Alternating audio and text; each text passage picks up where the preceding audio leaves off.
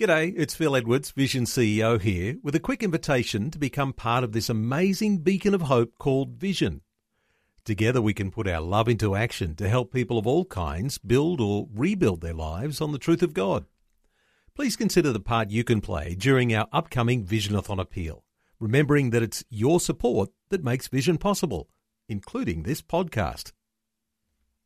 Life, culture, and current events from a biblical perspective. twenty twenty on Vision. Turning our attention to our near neighbours to Australia's north and some insights into the Christian church in Indonesia. As you may know, Indonesia is one of Australia's major trading partners, but most Aussies appear to know very little about the nation, the people and the culture. Well, Indonesia is the most populous Islamic nation on earth, but the second largest religion in Indonesia is, you guessed it, Christianity.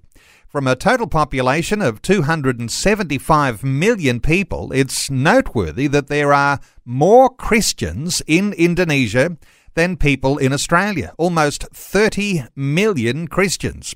Well, an opportunity to explore what the church looks like, the Christian church in Indonesia. David Thomas back with us today. David works with Pioneers Australia in Indonesia. He's leading Better Learning, Brighter Lives, aiming to transform communities in Indonesia through the transformation of local school teachers. Uh, Dave Thomas, welcome back to twenty twenty. Hi, Neil. Good to be back with you again. Dave, we're going to get into talking about the Christian church, but while I've got you, we've been, in recent times, just monitoring how COVID is affecting Indonesia. Have you got an update for us on how things look nationwide throughout the nation of Indonesia?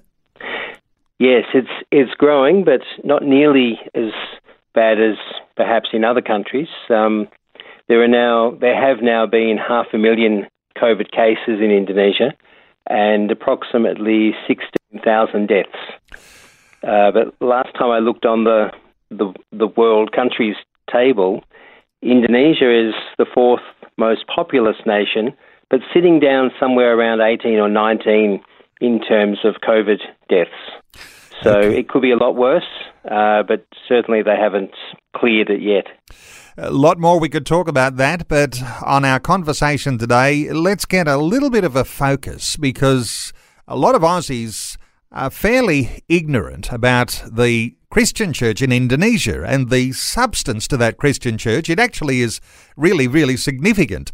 And uh, I just wanted to quickly ask you, because some people thinking that it is an Islamic nation, uh, wondering whether Christianity is allowed, and clearly Christianity is allowed in Indonesia. Oh, ab- absolutely. There are um, six official religions: Islam, which is about eighty-seven percent, um, Christianity, or also declared as Protest- Protestantism, uh, Catholicism, and then just three percent makes up Hinduism, Buddhism, and Confucius or Confucianism.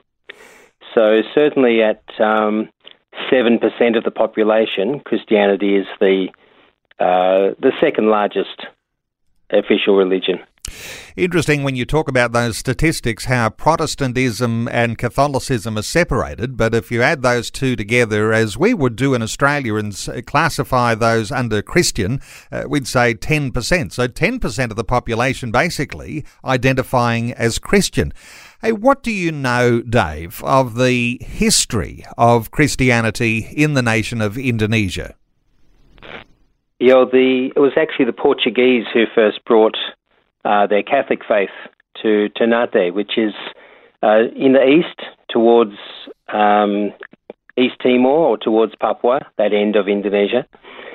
Um, but initially, uh, trade in the spices and political power disputes um, hampered the growth of faith there.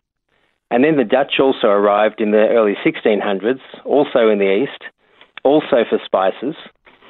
And it was possibly their Calvinist approach, especially regarding predestination, that perhaps limited their motivation to reach out and um, spread the gospel.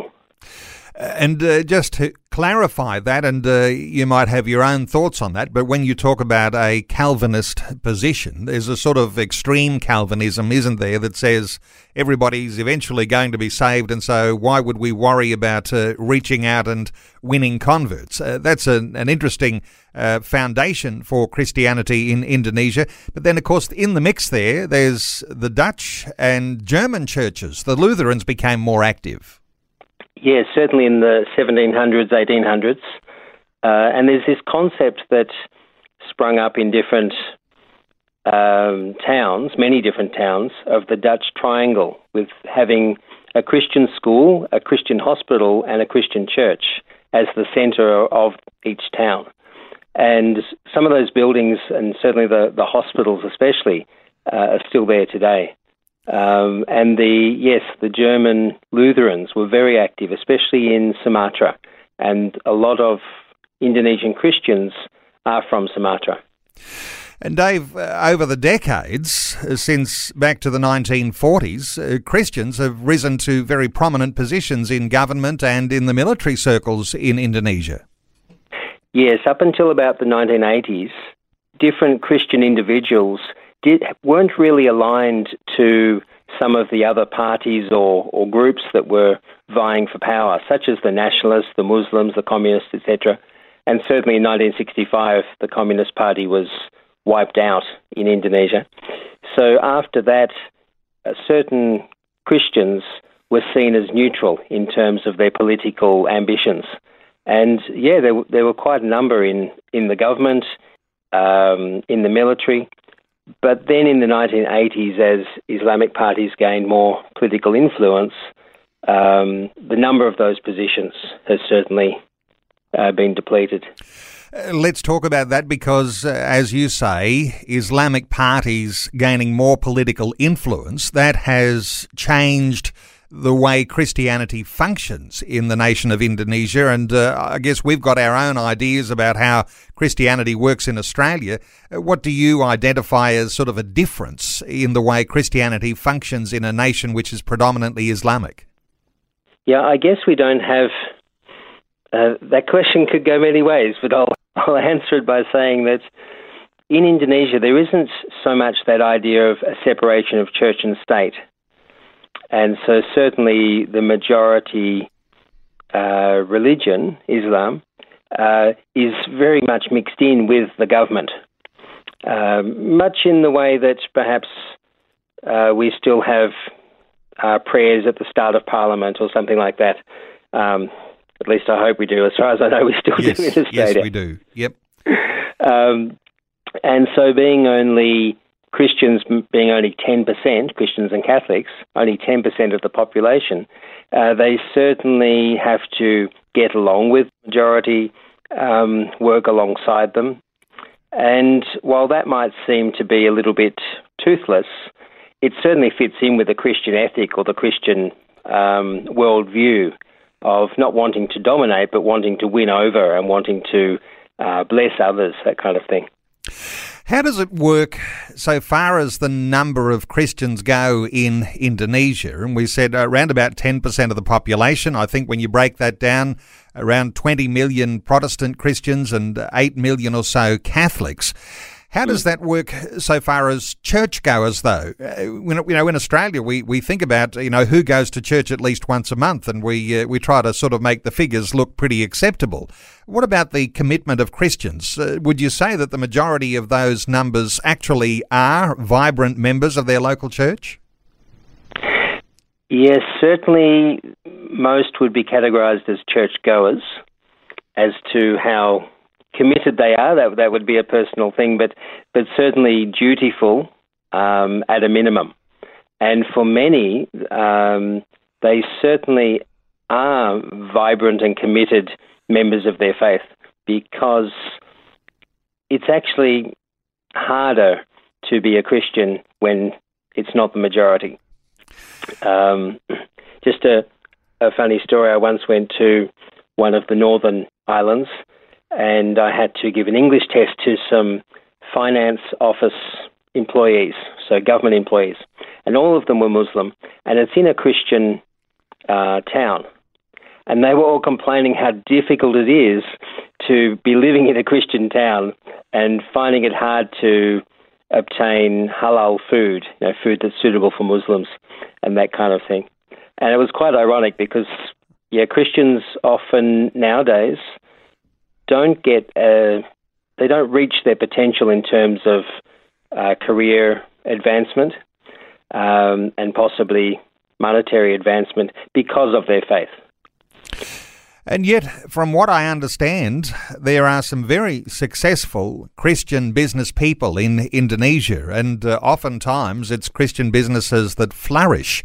Any thoughts around that idea? I guess there's a...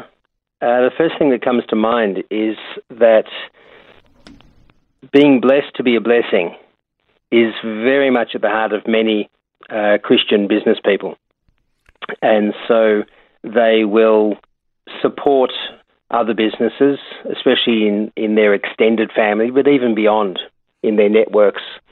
And so they, they really want to see that um, a business can not only uh, be profitable, but also give back and help others. So there's quite a strong uh, commitment to that. I, I guess they see it as a demonstration of their faith, many of them. Uh, and I actually belong to um, the Full Gospel Businessmen's uh, ministry in Indonesia. And yeah, I've seen these guys really talk about their business as their ministry. Wonderful stuff, and we've run out of time to talk today some deeper things with regard to Indonesia and the Christian church as it exists there, but we'll pick up another opportunity on another day. But Dave Thomas works with Pioneers Australia in Indonesia. Now, he's leading Better Learning, Brighter Lives, aiming to transform communities in Indonesia through the transformation of local school teachers. And, of course, uh, when you're serving the way that Dave is, no doubt, an extra friend or two could be useful. Let me give a contact point for people who might like to be in touch with uh, you, Dave, at pioneers dot org dot a u. That's the website for Pioneers Australia, pioneers dot org dot a u. You'll find a link there to projects. Look for Better Learning, Brighter Lives. Dave Thomas, thanks so much for the update today on twenty twenty. Always good to talk to you, Neil. Thanks. Thanks for taking time to listen to this audio on demand from Vision Christian Media. To find out more about us, go to vision dot org dot a u.